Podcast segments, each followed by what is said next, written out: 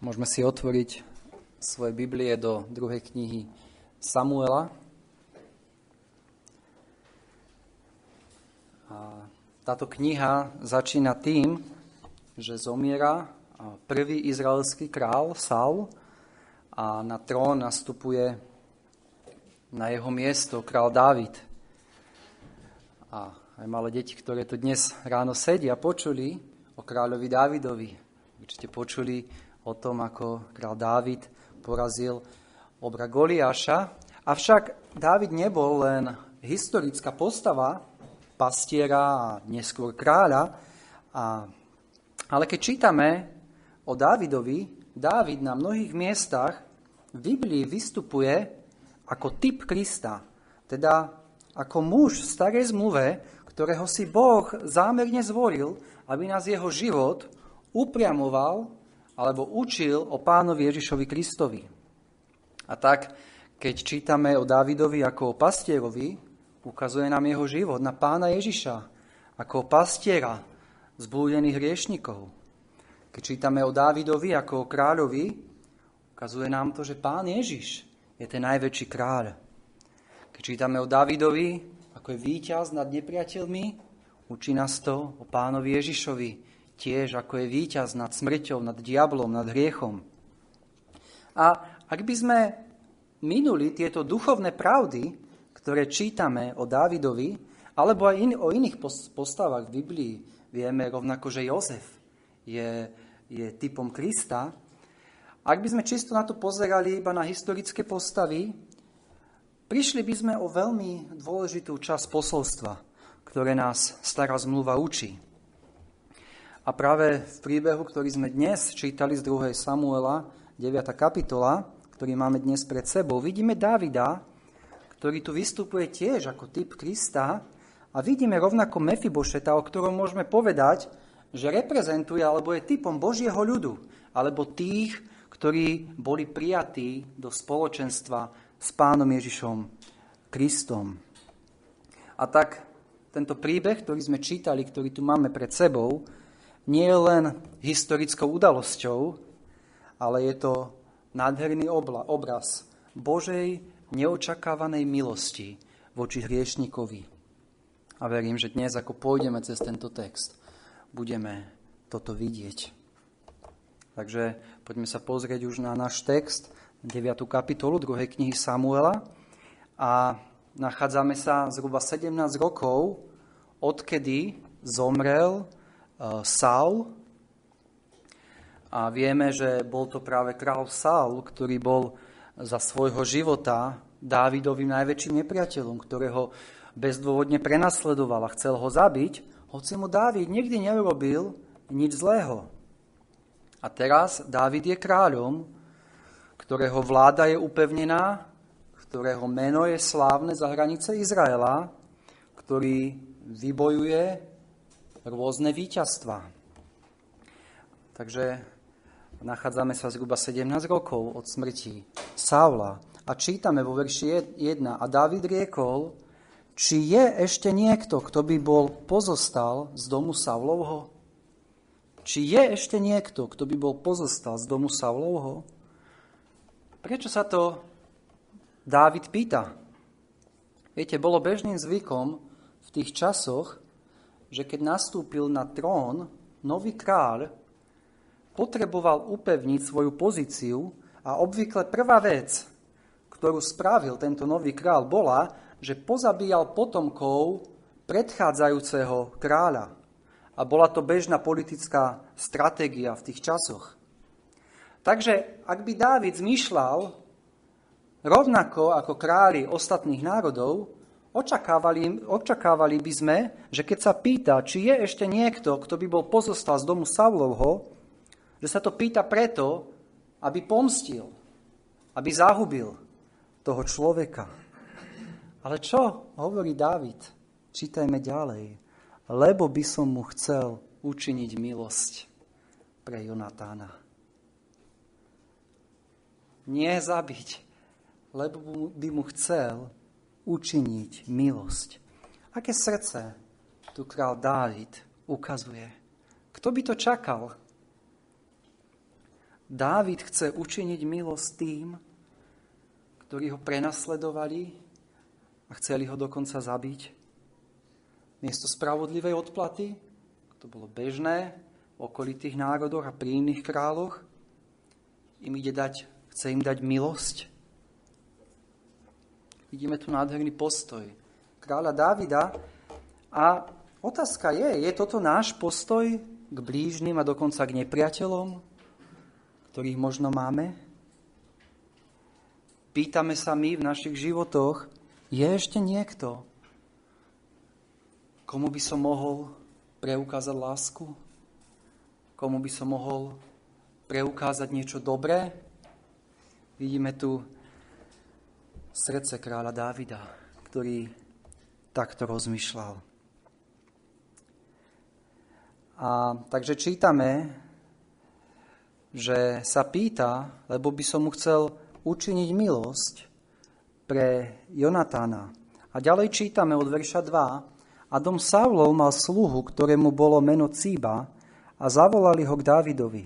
A král mu riekol, či si ty Cíba? A on odpovedal, som tvoj služobník. Vtedy riekol král, či nie je už viacej nikoho z domu Savlovho, lebo by som mu chcel učiniť milosť Božiu. A Cíba odpovedal kráľovi, je ešte syn Jonatánov chromý na nohy. A král mu riekol, kde je? A Cíba odpovedal kráľovi, hľa je v dome Machíra, syna Amielovho, v, Lode, v Lodebáre.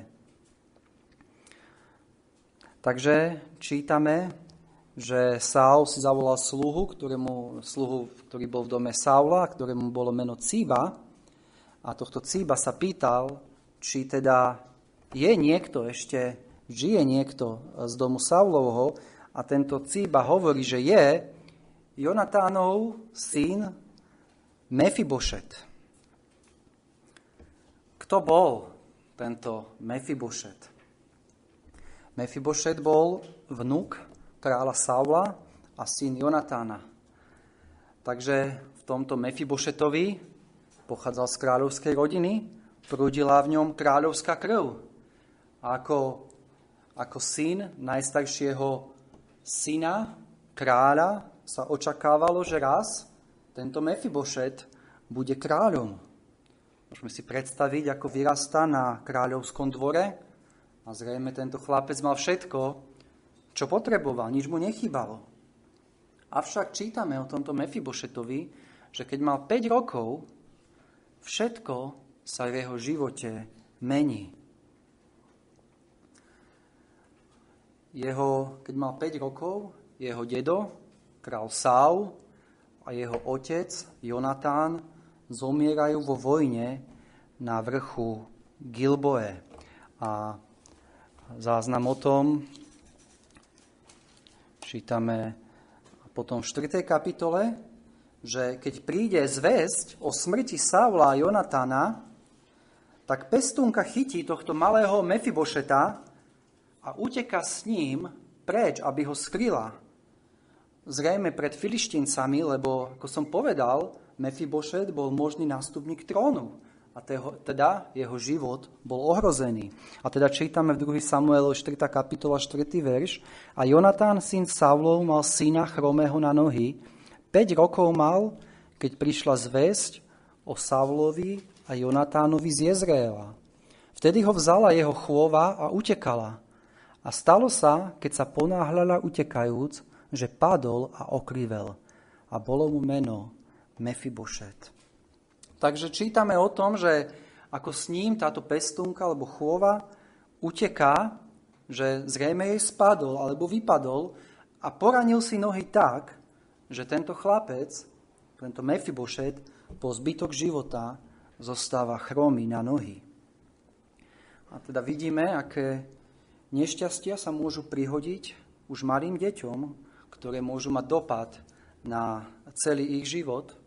Nepomohlo mu, že bol vnúkom kráľa, nepomohlo mu, že mal pestúnku, ktorá ho mala chrániť, ale tento chlapec zostáva chromý a dnes ráno tu sedia deti, ktoré sú v podobnom veku, ako bol tento Mefibošet.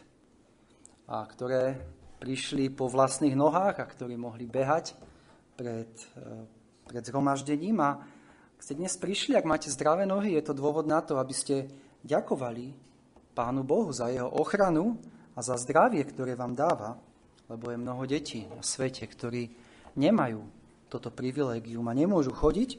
A jedným z týchto detí bol tento Mefibošet, ktorý mal takýto úraz. Takže Mefibošet po tejto nehode zostáva chromý, už sa viac nemohol hrať s deťmi ako predtým, nemohol behať s nimi, ale je po zvyšok života odkázaný na pomoc druhých a celý jeho život je na polutovanie. A čítame o tomto Mefibošetovi, že býva v dome Machira, syna Amielovho, v Lodebáre. Takže tento Mefibošet sa skrýva v meste, ktoré sa volá Lodebar, čo v preklade názov tohto mesta hovorí, že to je miesto bez pastvín, alebo pusté miesto. A v tomto meste sa tento Mefibošet uh, skrýva.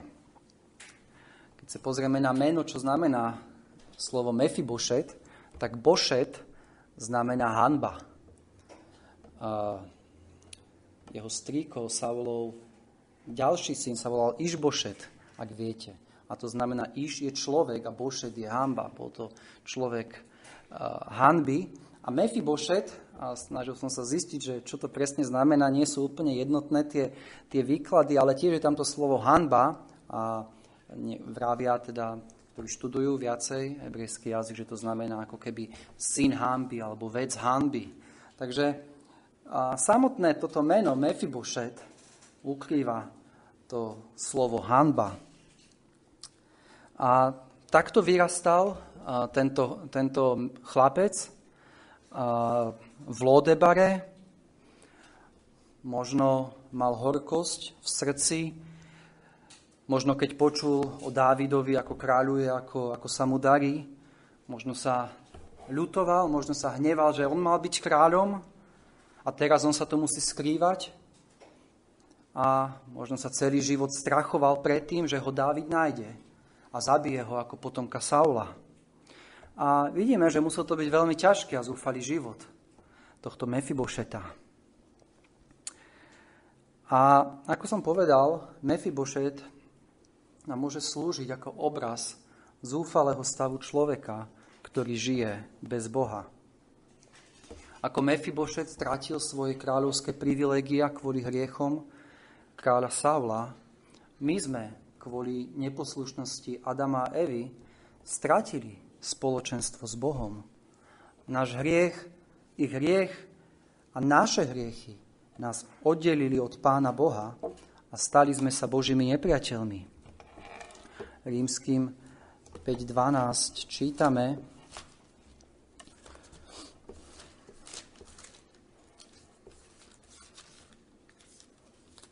Preto ako skrze jedného človeka vošiel hriech do sveta a skrze hriech smrť. A tak prešla smrť na všetkých ľudí, pretože všetci zrešili. Neposlušňou, neposlušnosťou Adama a Evy prišiel hriech medzi nás a medzi Boha. A prišla smrť. A my sme v tomto hriechu, ktorý nás a tento hriech nás oddeluje od Pána Boha. A nie len to, že nás oddeluje od Pána Boha, ale stali sme sa Božími nepriateľmi. Boží spravodlivý hnev je namierený voči nám. O tom čítame v rímským 1.18, lebo hnev Boží sa zjavuje z neba na každú bezbožnosť a neprávosť ľudí, ktorí zadržujú pravdu neprávosťou. Takže ako Mefibošet stratil svoje kráľovské privilégia, my sme stratili vzťah s Bohom a spoločenstvo s ním. Ako sa Mefibošet skrýval pred Dávidom, tak čítame, že Adam s Evou sa skrývali pred Bohom, lebo sa hambili. A rovnako človek, ktorý žije bez Boha vo svojich hriechoch, sa snaží ukryť pred Bohom, aby jeho hriechy neboli odhalené. No nie len to, ako Mefibošet bol chromý a nemohol si nejako pomôcť, bol odkázaný na pomoc iných, tak rovnako my vlastnou silou sa nedokážeme zbaviť našich hriechov, ktoré nás oddelujú od Boha. A rovnako ako Mefibošet žil na mieste, ktoré sa volalo Lodobar, a čo som povedal, čo to znamená miesto bez pastvín, pusté miesto, tak rovnako život bez Boha je život, ktorý nikdy nenasytí dušu človeka. Jednoducho tento svet nemá pastvu a nie sú tu pastviny pre tvoju dušu. Sú tu pastviny pre tvoje telo. Tento svet naplní žiadosti tvojho tela. Nasytíš sa, tvoje telo sa nasytí. Ale nie sú tu pastviny pre tvoju dušu. Tento svet je ako lodobar.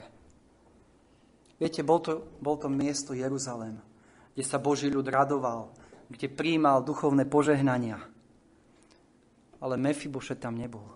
Mefibošet žil v Lodobare. Miesto, o ktorom možno do dnesného rána ste mnohí ani nepostrehli, že také miesto existovalo. Miesto bez pastvín. A otázka je, kde žiješ ty dnes? Kde je dnes tvoje miesto? Skrývaš sa stále pred Bohom a hľadaš pastvu pre svoju dušu na svete bez Boha? Je to lodobar? Si v stave, akom bol Mefibošet? Skrývaš sa pred Bohom, utekaš pred ním, hambíš sa za svoje hriechy? To veľmi zúfalý stav, v ktorom sa tento Mefibošet nachádzal. Ale čo čítame vo verši 5 nášho textu? Vtedy poslal král Dávid po neho a vzal ho z domu Machira, syna Amielovho, z. Takže vidíme Dávida, ktorý berie iniciatívu do svojich rúk. Hneď ako zistí, kde sa nachádza, Dávid pohnutý ľútosťou a láskou posiela pre tohto Mefibošeta. A čítame, a vzal ho z domu Machira, syna Amielovho z Lodebara. Neposiela mu pozvánku, Mefibošet, ak chceš, prídi ku mne. Vieme, že ani nemohol chodiť, ale Dávid posiela po neho a berie ho. Odváža ho k sebe do kráľovského paláca a vidíme tu krásny obraz. Opäť pána Ježiša Krista, o ktorom čítame, že bol to on, ktorý prišiel hľadať a spasiť, čo bolo zahynulo. Mefibošet by nikdy sám k Dávidovi neprišiel. Veď sa ho bál. Veď, veď, veď sa bál o svoj život. Veď vedel, keby sa s ním stretol, je po ňom, skončí. Ale vidíme, že je tu Dávid ktorý posiela pre tohto Mefibošeta. Rovnako ako Pán Ježiš Kristus prichádza k stratenému hriešnikovi a volá ho k sebe. A čítame ďalej vo verši 6. A keď prišiel Mefibošet, syn Jonatána, syna Savlovho k Dávidovi, padol na svoju tvár a poklonil sa. Takže Mefibošet prichádza ku kráľovi Dávidovi a myslím si, že do tohto momentu stále očakáva v to, že jednoducho král David ho ide zabiť. Padne pred ním na tvár, klania sa mu a možno, možno rozmýšľa, toto je posledná chvíľka môjho života. Teraz dostanem odplatu za, za hriechy. Ale čo čítame vo verši 6? A Dávid riekol, Mefibošete. Dávid ho oslovuje menom a hovorí Mefibošete. A verím, že toto bol ten moment, kedy Mefibošet pozná lásku Dávida a kedy si uvedomil, že Dávid ho nechce zabiť, ale Dávid mu chce preukázať lásku. Mefibošete. Možno, možno Dávid, ešte keď sa priateli s Jonatánom, tak práve to bol vtedy čas, kedy sa Mefibošet narodil. Možno Jonatan ukázal Dávidovi svojho syna, keď sa mu narodil. Možno vedel, videl ako, ako bábetko. A teraz stojí pred ním, môže mať asi 22 rokov, sám tento Mefibošet už má svojho syna, ktorý sa volá Mícha. A Dávid ho oslovuje menom a hovorí mu Mefibošet. A aká je odpoveď Mefibošeta? A on povedal, hľa, tvoj služobník. Mefibošet vyjadruje týmto, keď hovorí hľa, tvoj služobník. Vyjadruje svoje poddanie sa a svoju dôveru, ktorú získava k Dávidovi. Mefibošet vie, že, že je v dobrých rukách. Mefibošet hovorí, som tu, rob so mnou, čo chceš. Som tvoj služobník. A je to znovu nádherný obraz. Lebo podobne Boh, keď udeluje milosť riešnikovi, udeluje ju konkrétnemu človeku, ku ktorému prichádza. Izaiášovi 43.1 čítame, neboj sa, lebo som ťa vykúpil, povolal som ťa tvojim menom. Môj si ty. Boh prichádza ku konkrétnemu človeku. Ježiš Kristus zomiera za konkrétnych ľudí, na kríži, ktorých mena pozná. Pán Ježiš povedal, že je ako pastier a jeho ovce počujú jeho hlas. A on ich pozná. A oni ho nasledujú. A človek, ktorý je takto povolaný, Bohom povie, hľa, tvoj služobník. Ty si môj pán, ja som tvoj sluha. Môj život patrí celé tebe. Ty máš naň právo. Toto je odpoveď na na milosť. Poznal si toto volanie vo svojom živote? Je Kristus tvojim pánom? Nasleduješ ho? A teraz čítame ďalej v našom texte nádherný verš v verši 7. A Dávid mu riekol, neboj sa, lebo ti istotne učiní milosť pre Jonatána, tvojho otca, a navratím ti všetko pole Saula, tvojho otca, a ty budeš jesť chlieb pri mojom stole vždycky. Takže Dávid potešuje Mefibošeta. Vieme si predstaviť, v akom strachu tam prišiel. A prvú vec, čo mu vraví, je neboj sa. A, a ďalej hovorí, lebo ti istotne učili milosť pre Jonatána, tvojho otca. Vidíme tu Dávida, ktorý tu je ako král v celej svojej sláve. A vidíme tu chromého, biedného Mefibošeta. A pozrime sa, čo hovorí Dávid. Učiním ti milosť pre Jonatána. A Dávid mu hovorí, medzi mnou a tebou vidím Jonatána. Pretože ty si syn Jonatána. Ty si ten, na ktorom naplním svoju zmluvu, ktorému preukážem svoju lásku. Čítame v 1. Samuelovej 20. kapitole o zmluve, ktorá bola medzi Dávidom a Jonatánom. A 1. Samuela 20. kapitola, kde čítame 14. a 15. verš. A či azda i ty, ak ešte budem žiť, to hovorí Jonatan Dávidovi, či ty neučiníš so mnou milosti hospodinovej, aby som nezomrel? A neutneš svojho milosrdenstva od môjho domu až na veky, a to ani vtedy, keď vytne hospodin nepriateľov Dávidových, každého z povrchu zeme. Tak učinil Jonatan zmluvu s domom Dávidovým.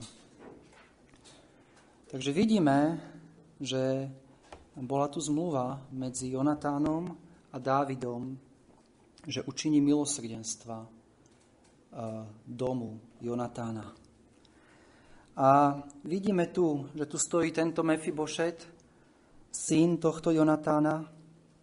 A tento Mefibošet je mu udelená milosť a je milovaný pre niečo, čo sa stalo ešte predtým, ako sa tento Mefibošet narodil keď Jonatan a Dávid učinili túto zmluvu, Mefibošet nebol ešte ani na svete.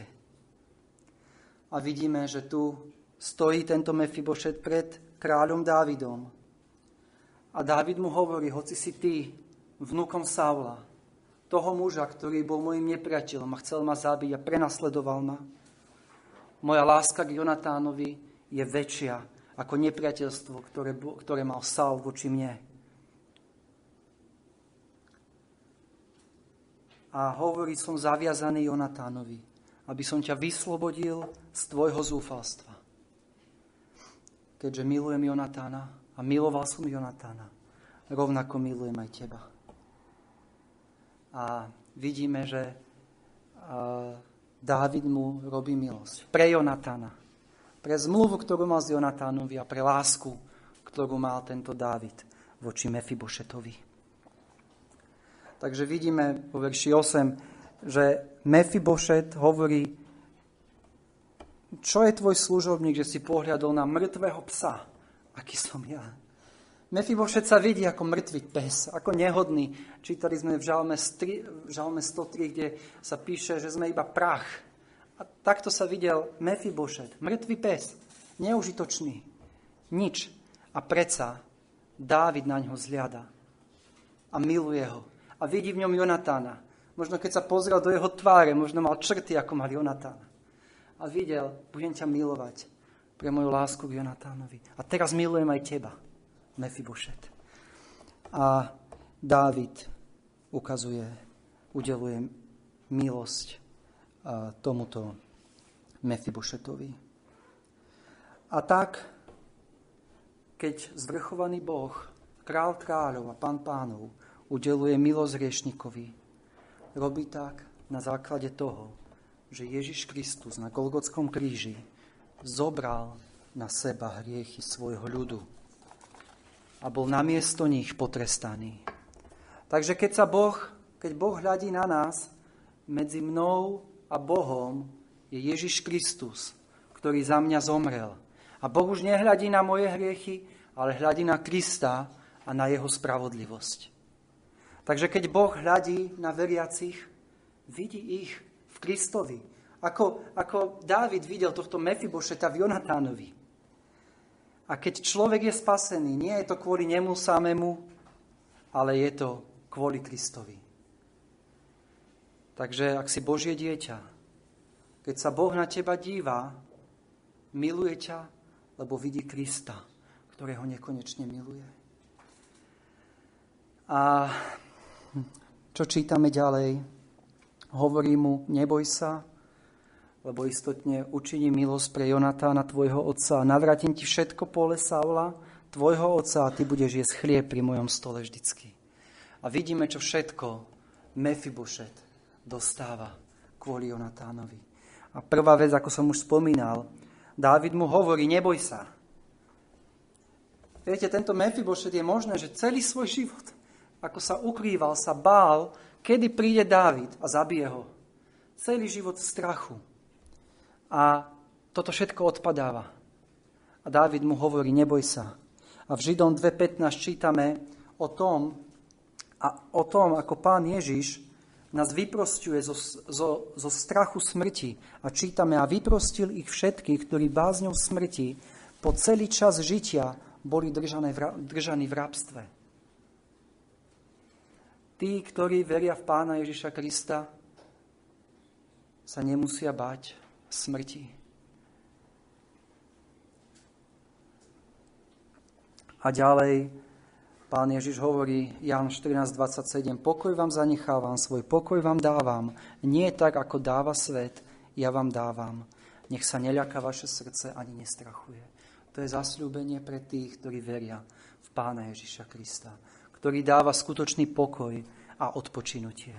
Takže tento Mefibošet zrazu poznáva pokoj vo svojom živote, ale nie len to, čítame ďalej. A navrátim ti všetko pole Saula, Dávid mu dáva späť dedictvo, to, čo stratila ich rodina pre hriechy kráľa Saula, o čo prišli. Teraz čítame, že Dávid to navracuje, navrat, nav, dáva späť Mefibošetovi. A znova je to nádherný obraz. Lebo sme to my, ktorí sme stratili väčší život kvôli, kvôli našim hriechom a neposlušnosti Adama a Evy. Ale v Kristovi získavame späť väčší život.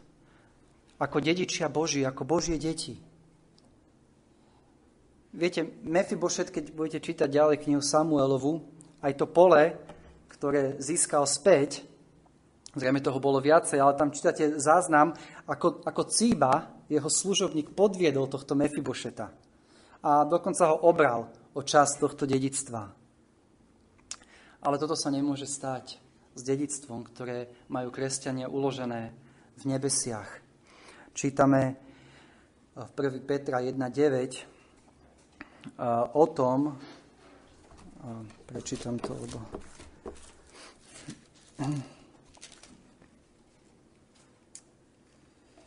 1. Petra, prečítame 1.4, pardon, prečítame verš 4. Požehnaný Boh a Otec nášho Pána Ježiša Krista, ktorý nás podľa svojho mnohého milosrdenstva znovu splodil cieľom živej nádeje, vzkriesením Ježiša Krista z mŕtvych, cieľom dedictva neporušiteľného, nepoškreniteľného a neuvednutelného, ochráneného v nebesiach pre vás. Toto je dedictvo, ktoré dostávajú v Kristovi Božie deti. Večný život, ktoré im nikto nezoberie. Poklady, ktoré sú uložené v nebesiach.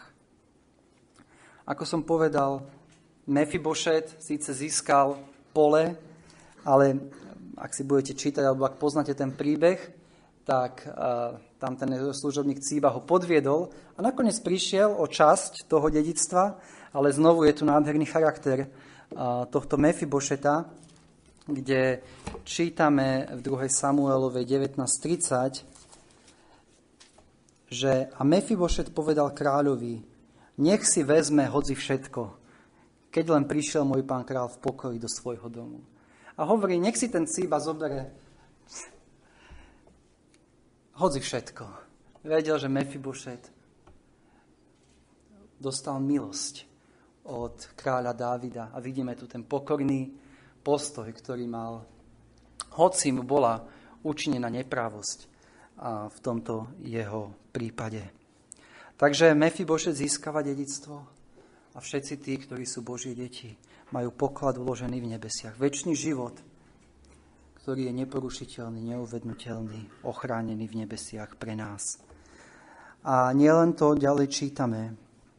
A ty budeš jesť chlieb pri mojom stole vždycky. Vidíme, že Mefibošet získava spoločenstvo s Dávidom. Ty budeš jesť chlieb pri mojom stole vždycky. Mefibošet z Lodebára sa dostáva ku kráľovskému stolu. Sedí za jedným stolom a má zasľúbenie, bude sedávať za jedným stolom za kráľom, pri, e, spolu s kráľom do konca svojho života. Aké privilegium. Ale rovnako tí, ktorí veria v Pána Ježiša Krista, majú toto privilegium. 1. Korinským 1.9 čítame, verný je Boh, skrze ktorého ste povolaní v obecenstvo alebo spoločenstvo jeho syna, Ježiša Krista, nášho pána. Tí, ktorí dostali milosť, ktorí prišli vo viere a pokáni k pánovi Ježišovi Kristovi, sú prijatí do spoločenstva jeho syna. Sú pozvaní ku kráľovskému stolu. Viete, nádherné vyjadrenie toho je pri večeri pánovej. Keď, keď príjmame večeru pánovu, máme spoločenstvo, s pánom Ježišom Kristom.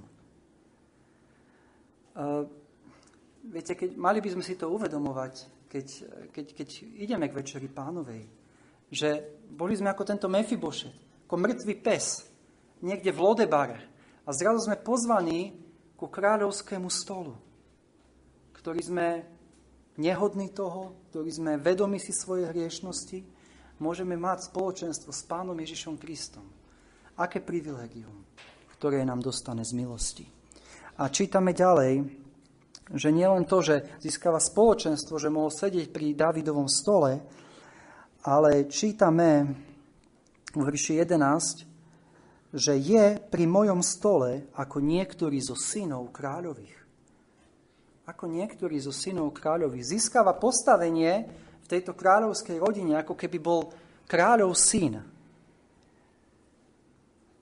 Je prijatý do tejto kráľovskej rodiny.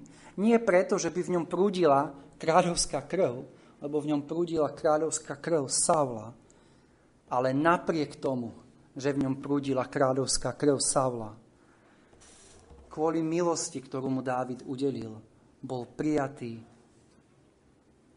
za, k Dávidovi a získava postavenie ako jeho syn. A toto je opäť nádherný obraz, ktorý mnohí poznáme, keď sú veriaci adoptovaní do Božej rodiny skrze vieru Pána Ježiša Krista. Rímským 8.15 nám hovorí, lebo ste nevzali ducha služby, aby ste sa zase báli, ale ste vzali ducha synovstva, ktorom voláme Abba Otče. Toto všetko získavajú tí, ktorí vo viere v Ježiša Krista prišli a boli zmierení s Bohom. A už na záver čítame vo verši 8 reakciu, ktorú uh, mal Mefibošet na, všetky, na všetko toto, čo dostal. A veríme, že musel žasnúť a musel byť ohromený, keď toto počul uh, z úst Dávida a čítame, vtedy sa poklonil a povedal, čo je tvoj služobník, že si pohľadol na mŕtvého psa, aký som ja? Čo je tvoj služobník, že si pohľadol na mŕtvého psa, aký som ja? A vidíme tu silný, silné vyjadrenie vďačnosti. Mŕtvý pes. Úplne neužitočný. Bolo to bežné vyjadrenie, mŕtvý pes v niečo, čo je úplne zbytočné, neužitočné, odporné. Hej, ako keby sme v dnešnej dobe povedali prasa. Hej. Čo som ja? A Mefibošet si uvedomoval svoju nehodnosť. Uvedomoval si v tej chvíli, akej milosti sa mu dostalo. A toto je postoj, ktorý by sme mali mať ako kresťania, keď si uvedomujeme Božiu milosť, ktorá nám bola preukázaná. Ak si Božie dieťa, je táto vďačnosť v tvojom živote. Uvedomuješ si, z akého zúfalého stavu ťa Kristus zachránil a aké miesto ti dal v Kristovi. Posadil ťa ku kráľovskému stolu. 1. Petra 2.9 čítame Ale vy ste vyvolený rod, kráľovské kniazstvo, svetý národ, ľud určený byť Božím vlastníctvom, aby ste zvestovali cnosti toho, ktorý vás povolal zo tmy do svojho predivného svetla, ktorý ste kedysi neboli ani ľudom, ale teraz ste ľud Boží, ktorí ste neboli dostali milosrdenstva, ale teraz ste dostali milosrdenstvo. To je náš stav. A ak si to uvedomujeme, malo by nás to vždy znovu a znovu pokorovať a naplňať údivom a vďačnosťou kvôli tomu, čo Boh pre nás vykonal. Aký hrozný je pohľad na kresťana, ktorý je pyšný, ktorý pristupuje k večeri pánovi bez tejto pokory a vďačnosti. Bez toho uvedomovania, z akého stavu nás Boh vytrhol. A Posledný verš tejto kapitoly je a Mefibošet býval v Jeruzaleme, pretože on vždy jedol pri stole kráľovom. A posledná veta a krýval na obe svoje nohy. Takže vidíme tu Mefibošeta, ktorý e, je, má spoločenstvo s Dávidom pri stole kráľovom. A posledná veta zakončieva tento, tento príbeh o tom, že krýval na obe svoje nohy. A Mefibošet niesol následky hriechov. To, že mohol byť pri kráľovskom stole, neznamenalo, že zrazu mohol behať, že jeho nohy boli uzdravené. Stále krýval na obe svoje nohy a stále mu to pripomínalo jeho hriechy. A rovnako my, keď hoci máme spoločenstvo s Bohom skrze Pána Ježiša Krista, stále vnímame svoju hriešnosť a nedokonalosť v našich životoch. Rovnako keď ideme k Večeri pánovi, neprichádzame ako dokonali ľudia, ktorí nemajú hriechu, ale prichádzame ako hriešnici, ktorí sú vykúpení krvou pána Ježiša Krista. Ako hriešnici, ktorí padajú a zlyhávajú. Avšak hriešnici, ktorí sú prijatí do kráľovskej rodiny. Jedine a jedine kvôli pánovi Ježišovi Kristovi. Amen. Poďme sa pomodliť na záver.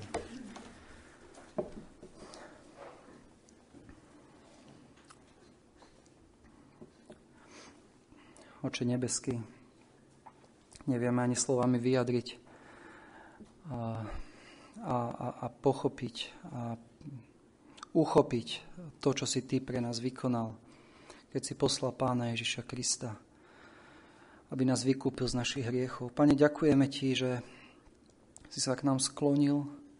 Ďakujeme Ti, že si sa ponížil kvôli nám. Ďakujem, že si nás vytrhol z moci tmy. A ďakujem, že si nás pozval ku kráľovskému stolu. Ďakujeme Ti za to, že si nás adoptoval do svojej rodiny, Ďakujeme Ti za spoločenstvo, ktoré môžeme mať s Pánom Ježišom Kristom. Ďakujeme Ti za to dedictvo, ktoré je pri nás odložené v nebesiach. Ďakujeme Ti za ten pokoj, ktorý máme skrze Pána Ježiša Krista. Pane, naozaj, my sme ako mŕtve psi. Nejako sme si to nezaslúžili. A predsa, Pane, toľkej milosti sa nám dostalo. Tak, ti, tak za to chválime. A prosíme, Pane, aby sme nikdy na to nezabudali Prosíme, Pane, aby sme si to deň čo deň uvedomovali a nech rastieme v pokore a nech rastieme, uh, nech rastieme vo vďačnosti naproti Tebe. Amen.